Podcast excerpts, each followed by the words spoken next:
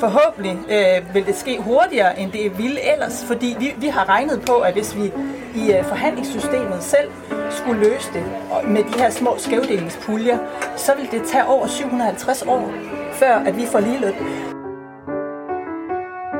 Velkommen til Ligestilling Nu fra Folkemødet på Bornholm.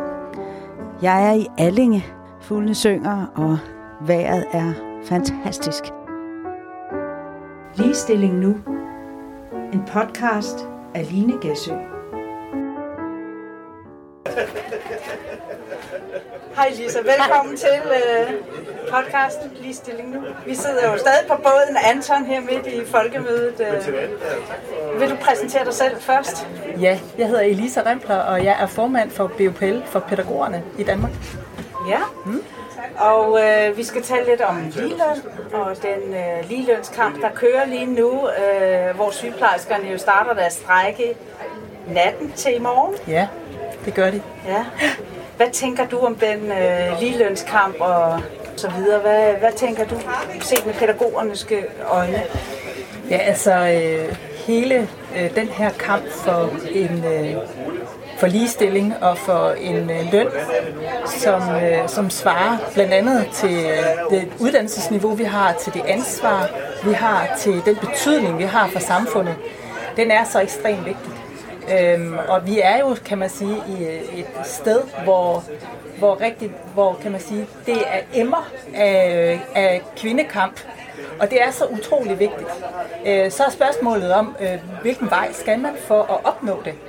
Og vi er jo fuldstændig enige med sygeplejerskerne øh, i målet. Altså i målet om, at øh, vi får en mere fair og retfærdig løn. Øhm, vi, er ikke, vi, vi har ikke valgt den samme strategi. Øhm, og det har vi jo ikke, fordi at vi, øh, vi jo også både i atten og også her øh, ved overenskomsten enogtyve, der har vi kæmpet for blandt andet at få nogle puljer øh, til, til ligeløn. Og det kan man sige, jamen de var jo ikke ret store.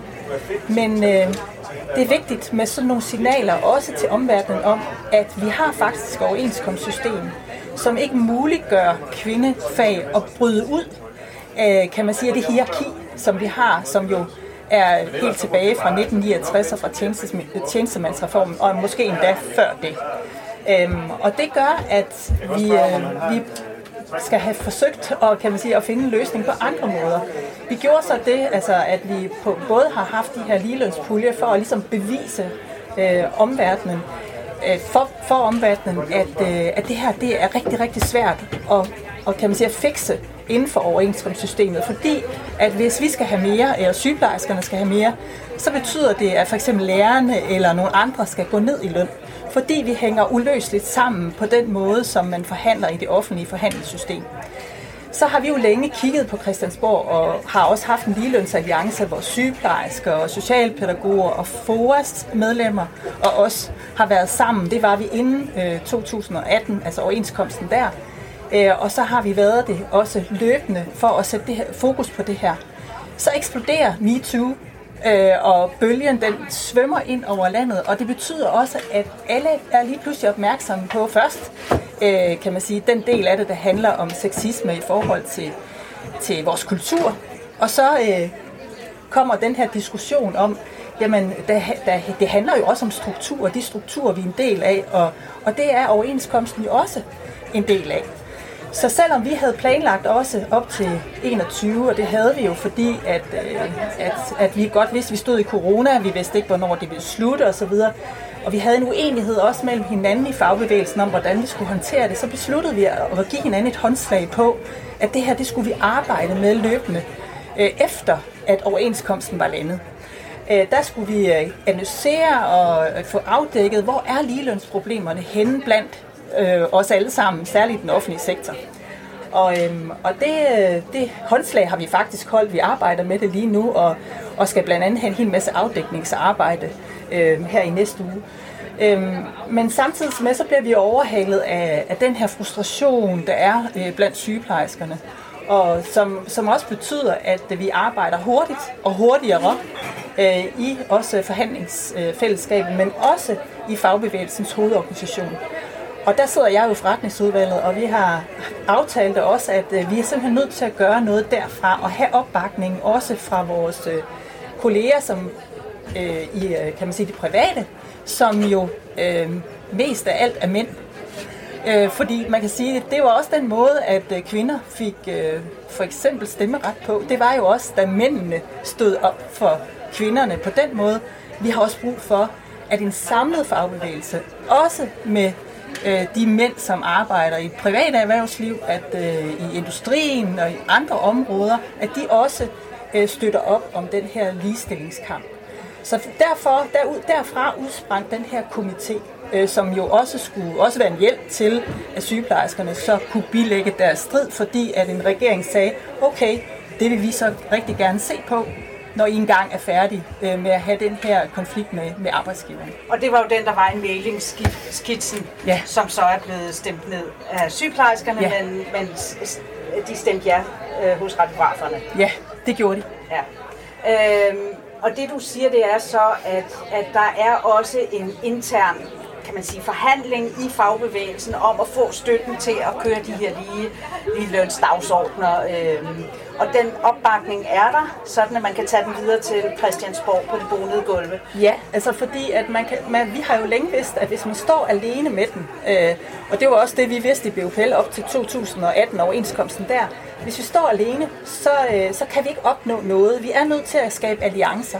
Vi er nødt til at finde andre, som synes, at den her dagsorden er vigtig, også for at skabe en, en mobilisering og engagement i befolkningen. Altså, de skal jo også synes, at det her det er et, et problem, der er værd at løse, fordi ellers så vil politikerne ikke løse det. Og, hvis, og vi har jo hele tiden haft de her to spor, der handlede om dels at skabe den bedste overenskomst, vi overhovedet kan, øh, i forhandlingssystemet, hvor vi ikke, kan man sige, øh, tvinger nogle af de andre fag, offentlige ansatte, til at gå ned i løn, fordi de får jo ikke for meget, det er os, der får for lidt. Og så den anden strategi, det handlede om at gå hårdt til Christiansborg, fordi at det er her, det er dem, der har lavet loven i nitten niogtres, det er dem, der også skal fikse det her.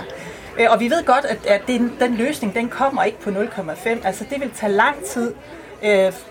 Forhåbentlig vil det ske hurtigere, end det ville ellers, fordi vi, vi har regnet på, at hvis vi i forhandlingssystemet selv skulle løse det med de her små skævdelingspuljer, så ville det tage over syv hundrede og halvtreds år, før at vi får ligeløn. Så vi bliver simpelthen nødt til også at få det til at ske hurtigere, og det skal vi have politisk hjælp til.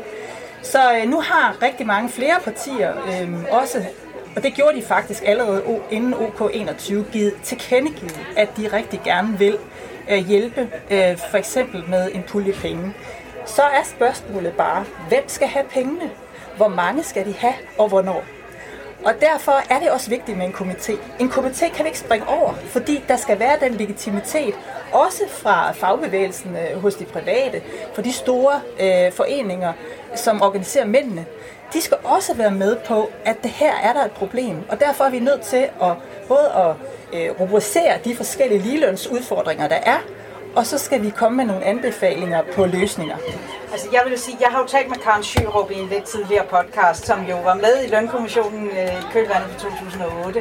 Øh, så noget af arbejdet er jo faktisk lavet, altså noget, nogle af forslagene, og det ved jeg også, fagbevægelsen har udgivet nogle pjæser omkring, øh, ikke sådan det samlede F H, men, men en del øh, faglige organisationer sammen. Og der er jo lavet, øh, og der er også nogle teoretikere, der underbygger det her med værdi for samfundet, og længde af uddannelse, og varetagelse af opgaver osv. Øhm, og nu, nu, nu, du kommer jo også fra et omsorgsfag, og sygeplejerskerne er et omsorgsfag, og så videre, velfærdssamfund. Men der er jo også andre grupper, der er jo både social- og sundhedsassistenterne, hele forgrupperne, men der er for eksempel også H K'erne, mm. altså sekretærgrupperne, ikke? Så jeg tænker, der er mange, altså den liste kan blive meget, meget lang. Det kan den, og det er jo, og det er jo faktisk det, der er vores udfordring. Det er, at øh, ja, jeg ved jo helt præcist, altså hvis du spørger mig som pædagogernes formand, så ved jeg jo godt, at vi ligger allernederst i lønhierarkiet, når det handler om de, der har en mellemlang videregående uddannelse. Vi ligger også under sygeplejerskerne. Så, så det ved jeg jo godt, og jeg synes jo, at mit problem skal løses, og vores medlemmers problem skal løses. Men spørger du for eksempel akademikerne, så siger de jo, at vi har en forskel på kvinder og mænds løn i det offentlige på omkring femten procent. Det synes vi skal løses. Spørger du F O A's medlemmer, så siger de, at der er forskel, en lavtløns-ligelønsproblematik, der handler om, at øh, kvinder, som gør rent indenfor, får mindre i løn end de mænd, der gør rent udenfor. Så det vil vi gerne have løst. Altså, så der er en mængde øh, problemer, og vi kan jo nok ikke løse dem alle sammen på én gang. Så det handler jo også om at, at finde ud af og få forhandlet med hinanden, hvad er det, der skal løses hvornår. Og derfor så kan man heller ikke springe det over. Man kan sige, at... Øh, og det, øh, det gør det også lidt svært i forhold til sygeplejerskerne lige nu, fordi at, øh, vi er enige om, at det her det er et problem, der er skabt politisk. Det skal også løses politisk. Men lige nu har de en konflikt med en arbejdsgiver, og jeg ved godt, at de øh, de facto også er politikere, men det er faktisk ikke dem, der kan bevilge de penge, som er nødvendige. Det skal ske et andet sted, det skal forhandles mellem partierne på Christiansborg. Så det gør det svært, fordi det betyder jo, hvad, hvad skal der egentlig til, før at sygeplejerskerne vil gå i arbejde igen? Ja, for jeg kan høre, at du bakker jo op om sagen omkring ja, sygeplejerskerne. Det gør jeg, det men, det, men det er jo rigtig svært. Altså, ja. Det er jo en gordisk knude, de, de står i, fordi det er den danske model mixet med tjenestemandsreformen. Ja, og, og vi, kan, altså, vi kan ikke i den danske forhandlingsmodel løse den udfordring, fordi det vil betyde, at der var mange, altså hvis, hvis de skal have et væsentligt højere beløb, der er nogen, der har sagt fem tusind for eksempel, og det, det lyder helt vildt, ikke? Øh, er det så os, der skal betale det som pædagoger? Og sådan er det jo i det offentlige system, der får vi jo, kan man sige, en pulje penge, øh, og, og den er faktisk mere eller mindre bestemt og besluttet fra Finansministeriet i forhold til den private lønudvikling og i forhold til, hvad er det, der sker i verden. Så har vi en reguleringsordning, som også betyder, at man, man kan regulere op og ned alt efter, om den private lønudvikling den går den ene vej eller den anden vej. Så, så i virkeligheden har vi den sikring. Men vi kan ikke sådan begynde at skævdele helt vildt, fordi så betyder det, at en hel masse skal gå ned i løn. Og så mangler du jo også opbakning fra fællesskabet, så vi bliver nødt til at lave løsningerne i fællesskab. Ja, fordi hvis sygeplejerskerne kan strække sig til flere penge, yeah. fem tusind for eksempel, yeah.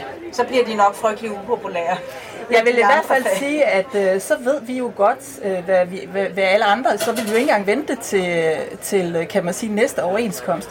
Altså, vi har faktisk lavet det her håndslag med hinanden i, øh, i fællesskabet, altså i, i fagbevægelsen, at vi har, øh, og i de offentlige øh, forhandlingsfællesskabet, som det hedder, vi har aftalt med hinanden, at vi kigger på det her, og vi skal arbejde med det. Nu er der også en komité, der bakker op, med, hvor en regering har sagt ja til det. Jeg har været med til også at pege på, hvad der skal være i det her kommissorium.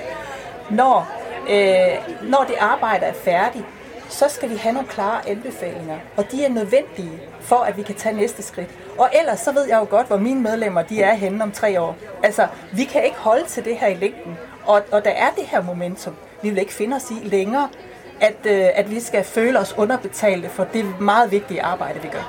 Nej, slet ikke. Og, altså, og det jeg også hører, det er, så forlader man jo faget. Altså, ja, det, altså, det man frygter, ikke? Ja, altså, jeg vil sige, at, at for eksempel, når vi kigger på pædagogerne, så er det en... Øh, det er faktisk en tendens, vi kan se i hele verden. Jo, jo yngre børnene er, som vi skal tage vare på, øh, jo mindre får man i løn. Sådan mm. er det også i, i resten af verden. Og det siger jo lidt om, altså, hvad det er, der giver værdi. Altså det, der giver værdi, er ikke, at du drager omsorg for nogen, eller at du øh, faktisk tager dig af børn, eller sikrer deres udvikling og deres trivsel. Det er lavt værdisat i hele verden, og det, skal, det er jo virkelig en kæmpe kamp at skal gøre op med. Det har vi jo for eksempel også arbejdet med i forhold til minimumsnormeringer.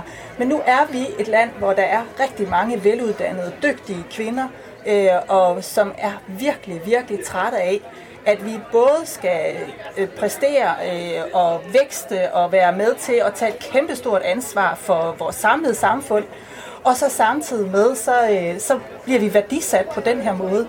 Så det, det, skal vi, det skal vi simpelthen have gjort op med. Men det er ikke noget, man løser fra den ene dag til den anden, og det, det, det løser man heller ikke med en strejke. Det vi kan gøre, det er, at vi, der selvfølgelig kommer opmærksomhed på det, og at der også er nogle politikere, der ved nu, at det her, det er ikke noget, de kan sidde over, overhørigt. Det er noget, vi er nødt til at gøre noget ved øh, snart. Altså, i mange feministiske, både feministiske forskere, men også i Kvinderådet og den europæiske kvindelobby, der arbejder vi jo med det, der hedder enten The Care Deal, eller omsorgskrisen, eller altså det her med, hvordan værdisætter man omsorgsarbejdet, mm. både, det, både det lønnede og det ulønnede, altså øh, hvem er det, der tager sig af børn og gamle og syge og så videre. Ja. Og kvinder har stadigvæk en, mindst en times øh, ekstra arbejde derhjemme med, med børn og øh, husholdning og alt muligt andet den dag i dag i tyve enogtyve. Ja. Ja. Og vi vil, altså, ja, og vi vil jo gerne have, at vi har nogle børn, der vokser op og har det godt og så videre, men det er jo et spørgsmål om fordelingen af det her, ikke? Jo, og så tror jeg også, altså vi er jo begyndt også at kigge ind af og sige, ja, hvordan, øh, hvordan kan, hvad kan vi gøre som et fag, som øh, jo i virkeligheden også kan være med til at skabe en forandring sammen, altså der hvor børnene er. Ja. Øhm, og kigge ind af og sige, hvordan kan vi øh, arbejde med, med normkritik øh, i daginstitutioner for eksempel, og når børnene kommer i skole, og i, og i virkeligheden er mere kritiske omkring vores egen øh, reproduktion af det samfund, som vi er en del af, den, de kulturer, vi er en del af. Men vi kommer ikke udenom, at politikerne simpelthen er nødt til at støtte op, øh, kan man sige, med strukturelle ændringer, og det gør man blandt andet ved, at øh, man sikrer en pulje til og måske flere hen over nogle år til, at vi kan udligne de lønforskelle, som er urimelige. Men altså, du har jo ret. I sidder jo faktisk med, med en ret stor magt i virkeligheden, mm. fordi I opdrager den kommende generation. Det gør vi. Og, øh, og med normkritisk adfærd, det har jeg også lavet nogle episoder om, der, der vil I jo faktisk kunne ændre øh, hele mindsetet omkring det her øh, med drenge og piger, og hvordan, øh, hvordan vi behandler dem. Så jeg, altså... Det er jo meget, meget vigtigt, også for ligeløns dagsorden. Det er det, og vores egen rolle i det, den er ikke ubetydelig. Det, som du selv siger, den er faktisk stor, og det er noget af det, som, som vi tager fat i, også nu i den kommende tid. Og, øhm, og egentlig har også, kan man sige, har, har, har arbejdet med et stykke tid, altså det her med, hvordan kan vi egentlig øh, øh, i virkeligheden selv være med til at skabe den forandring, der gør, at vi på sigt kan blandt andet få ligeløn. Altså jeg er jo meget interesseret i, at mine to døtre, de ikke oplever øh, det samme, som jeg har oplevet. Ja. Ikke? Ja. Og jeg synes faktisk, jeg har både en dreng og en pige, og jeg synes faktisk, at opgaven hos drengen er den største. Ja. Altså det er mm. faktisk der, den store opgave ligger, øh, at få dem til at se det fra, fra begge sider. Ja. Ikke? Og også for de unge, altså jeg synes, at, at vi, vi har jo også med, med rigtig mange unge at gøre, også i klubberne og så videre. Og vi oplever, at øh, nogle steder, så reproducerer man virkelig de her... Øh, kønsroller på en, på en meget, meget uhensigtsmæssig måde, og jeg, jeg kan nogle gange tænke, at det er utroligt, at, at det, jeg oplevede som ung, det er stadigvæk det, som øh, drenge og piger, øh, unge drenge og piger, de er en del af i dag.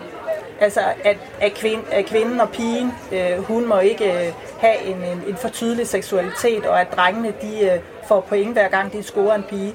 Altså, det er jo stadigvæk normen i dag, ikke?